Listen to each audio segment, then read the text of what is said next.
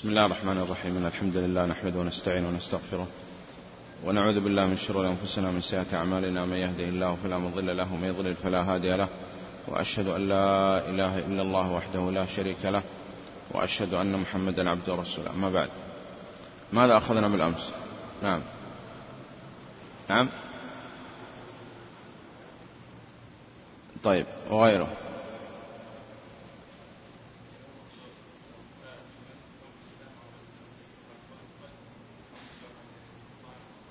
طيب أخذنا الإيمان لغة وشرعا وشرحنا أركان الإيمان غيره. نعم. إما يكثر عقوق الوالدين يكثر الرق. الملكة تسرى بالجار تنجب له ولد فإذا مات أصبح الولد سيد على الأم أو انقلاب الأحوال. أي نعم وهي. أن الطالب لا بد يعرف حقوق ستة ويؤديها وهي في نفسه ومع شيخه ومع الكتاب والعلم والمكان وزملاء. الله يفتح عليك. وغير هذا. نعم. ارفع صوتك. الإحسان. قلنا هو ركن واحد وعلى قسمين. أن تعبد الله كأنك ترى عبادة الرغبة وحب والشوق فيما عند الله. فإن لم تكن ترى إذا لم تصل هذه المرتبة عبادة الخوف والهرب عبادة المراقبة نعم. طيب بسم الله. بسم الله الرحمن الرحيم. الحمد لله رب العالمين والصلاة والسلام على أشرف الأنبياء والمرسلين نبينا محمد وعلى آله وصحبه أجمعين. قال شيخ الإسلام محمد بن عبد الوهاب رحمه الله تعالى في الأصول الثلاثة وأدلتها. الأصل الثالث معرفة نبيكم محمد صلى الله عليه وسلم وهو محمد بن عبد الله بن عبد المطلب بن هاشم وهاشم من قريش وقريش من العرب والعرب من ذرية إسماعيل بن إبراهيم الخليل عليه وعلى نبينا أفضل الصلاة والسلام. وله من العمر ثلاث وستون سنة منها أربعون قبل النبوة وثلاث وعشرون نبيا رسولا. نبئ بإقرأ وأرسل بالمدثر وبلده مكة وهاجر إلى المدينة. بعثه الله بالنذارة عن الشرك ويدعو إلى التوحيد. والدليل قوله تعالى يا أيها المدثر قم فأنذر وربك فكبر وثيابك فطهر والرجز فاهجر ولا تمنن تستكثر ولربك فاصبر. ومعنى قم فأنذر أي ينذر عن الشرك ويدعو إلى التوحيد وربك فكبر أي عظمه بالتوحيد وثيابك فطهر أي طهر أعمالك عن الشرك. والرجز فاهجر الرجز الأصنام وهجرها تركها والبراءة منها وأهلها. أخذ على هذا عشر سنين يدعو إلى التوحيد وبعد العشر عرج به إلى السماء وفرضت عليه الصلوات الخمس وصلى في مكة ثلاث سنين وبعدها أمر بالهجرة إلى المدينة.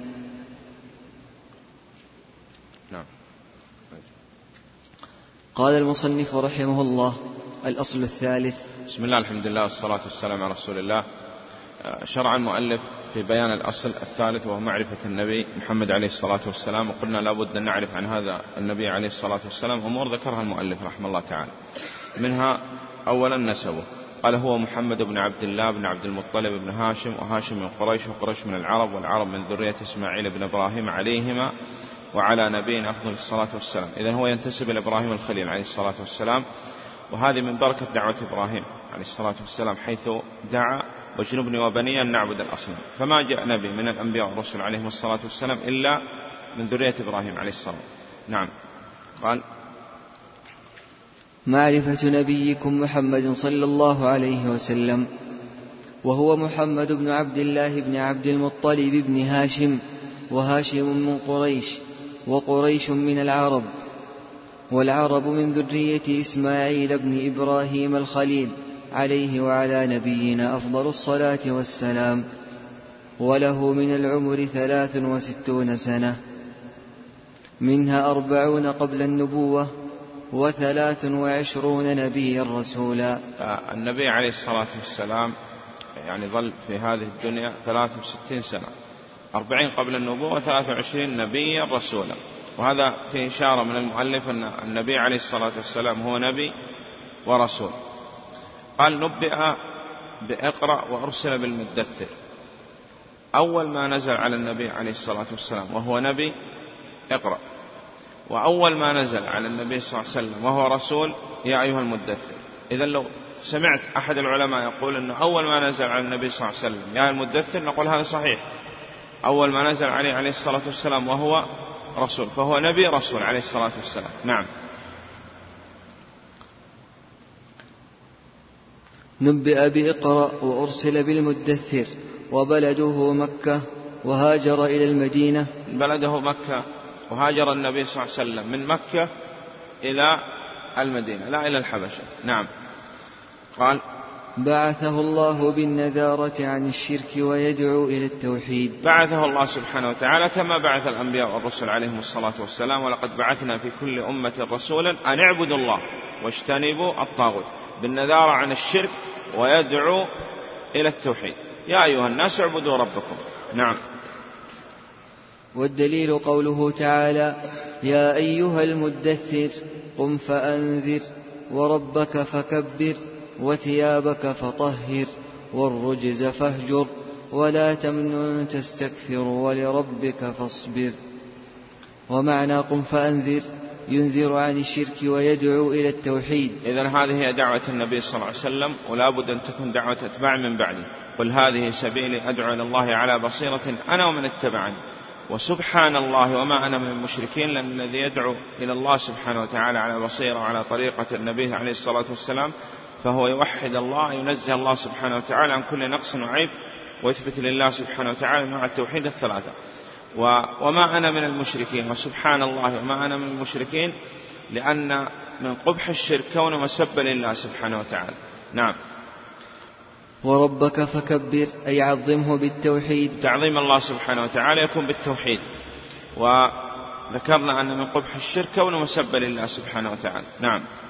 وثيابك فطهر أي طهر أعمالك عن الشرك. وثيابك فطهر الطهارة تنقسم إلى قسمين طهارة حسية وطهارة معنوية. الطهارة المعنوية لا يقبل الله سبحانه وتعالى أي عمل إلا بها ولذلك ندرس التوحيد وهذا هو الإخلاص. لكن قد يكون إنسان يعني سجن مثلا في مكان ولا يستطيع أن يستقبل القبلة ولا يستنزه من بوله ولا يتطهر يعني يتوضأ مثلا أو يغتسل.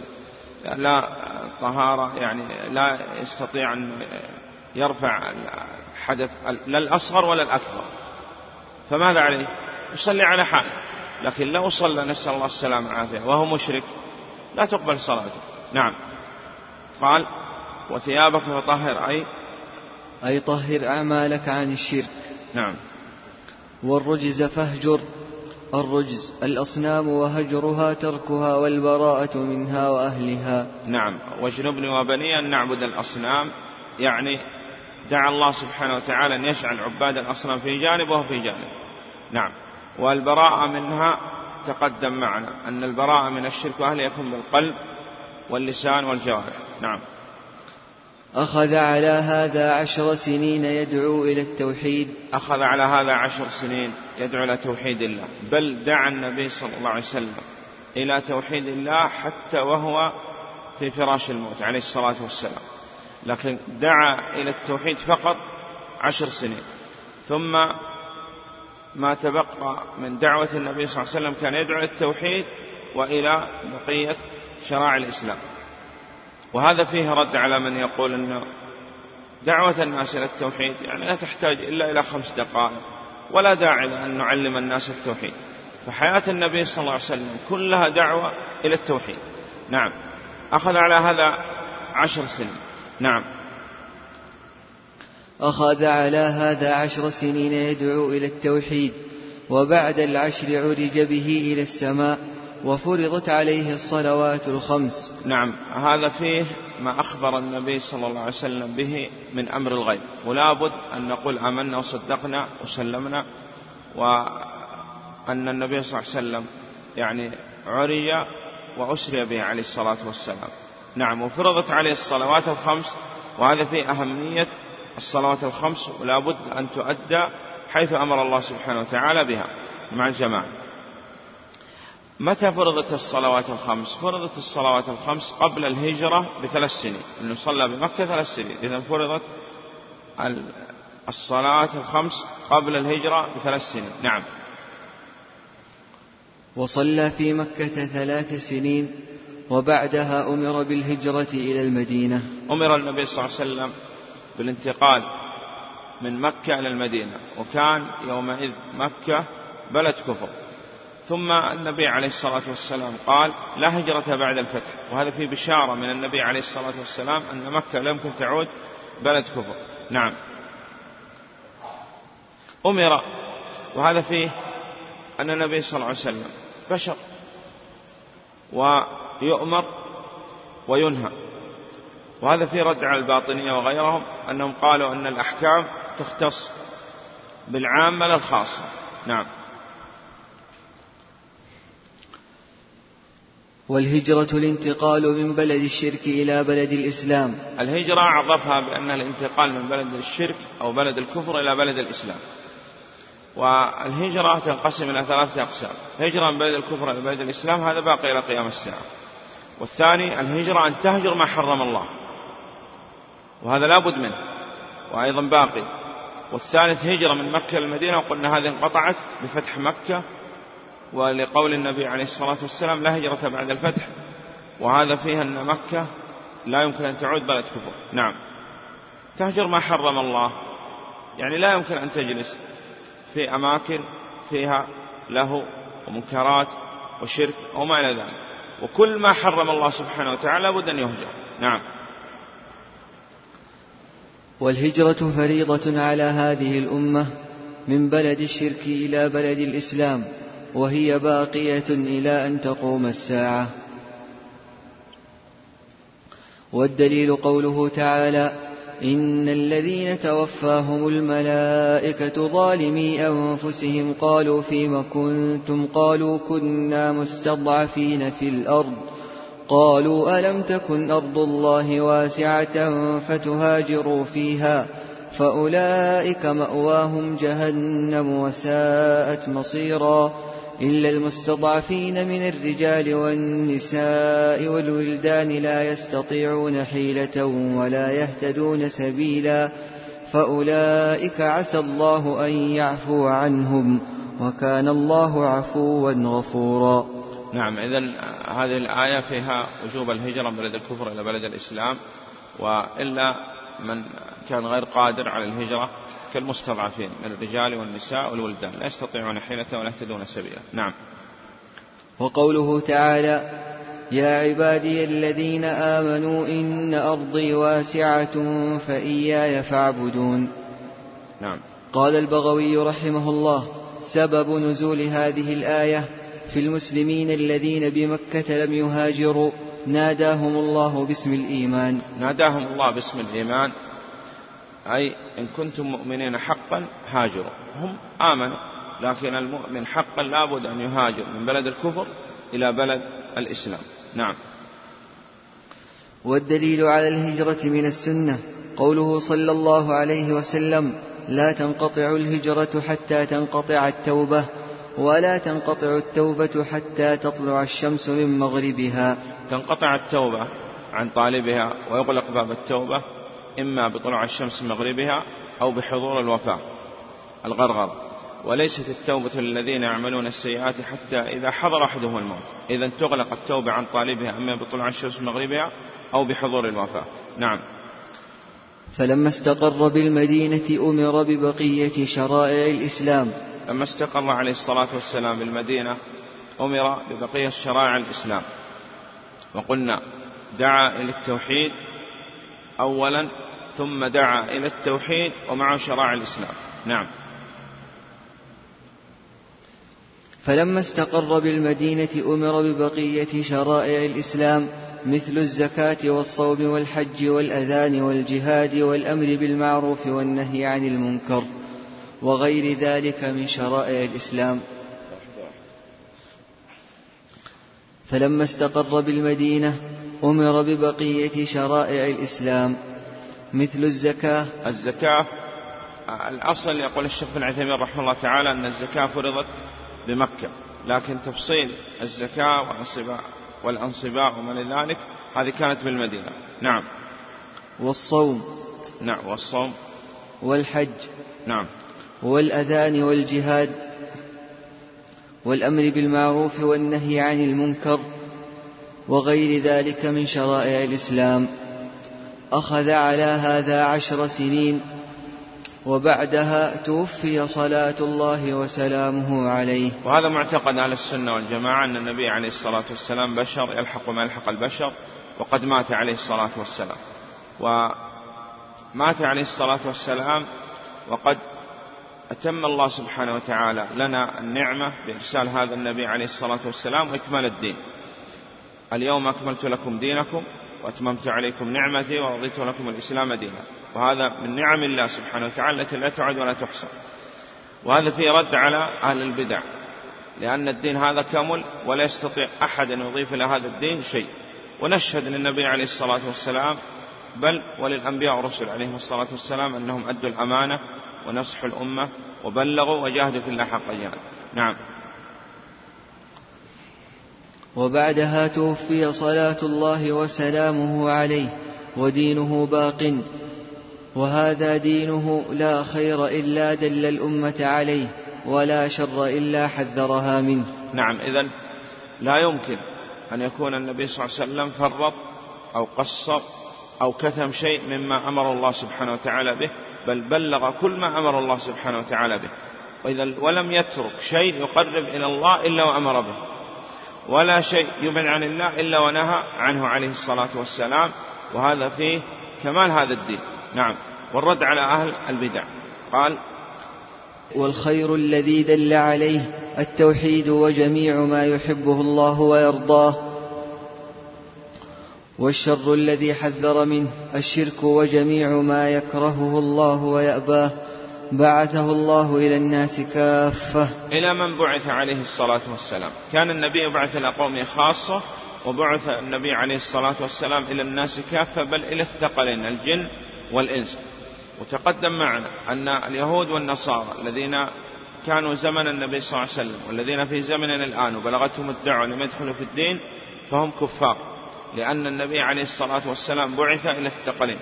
ولا يستطيع أحد أن يتخلف عن شريعة محمد صلى الله عليه وسلم.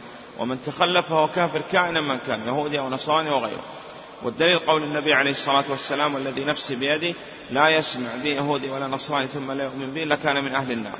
قاتلوا الذين لا يؤمنون بالله ولا باليوم الآخر ولا يحرمون ما حرم الله ورسوله ولا يدينون دين الحق من الذين أوتوا الكتاب.